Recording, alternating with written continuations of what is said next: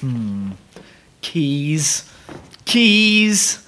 Where have I put my keys? I can't remember for the life of me. Fine. That's okay. I can just retrace my steps. Let's see.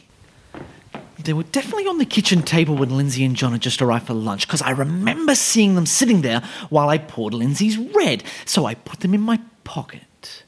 Okay. After that, we chatted at the table, and John told that funny story about his secretary losing all those files. And I got up while Lindsay was talking about their wedding plans. And I opened the fridge, got out the sandwiches, and placed them on the table.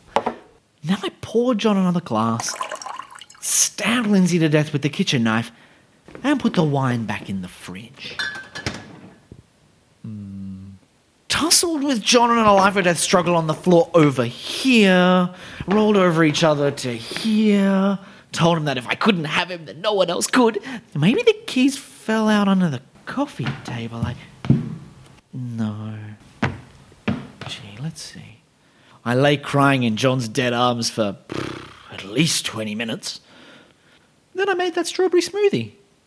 Drank that, then had a shower, came back to the lounge, remembered that I'd forgotten to clean up after lunch, so I rinsed all the plates, went over to the neighbours, borrowed their shovel, came back, had my keys because I used them to lock the door. Oh no. Watched some television. Mm, was adding a lock of John's hair to my hair pillow when the doorbell rang and it was the policeman saying that someone had reported a disturbance. So I invited him in and oh, the keys, the keys! I, I stabbed him in the eyes with the keys, of course! Maybe they're still there! N- no, no, I, I definitely removed them from the corpse's eye holes. I went back to the lounge. Hmm. Kissed John goodnight wrapped the corpses in garbage bags. Oh, of course! They're behind the couch.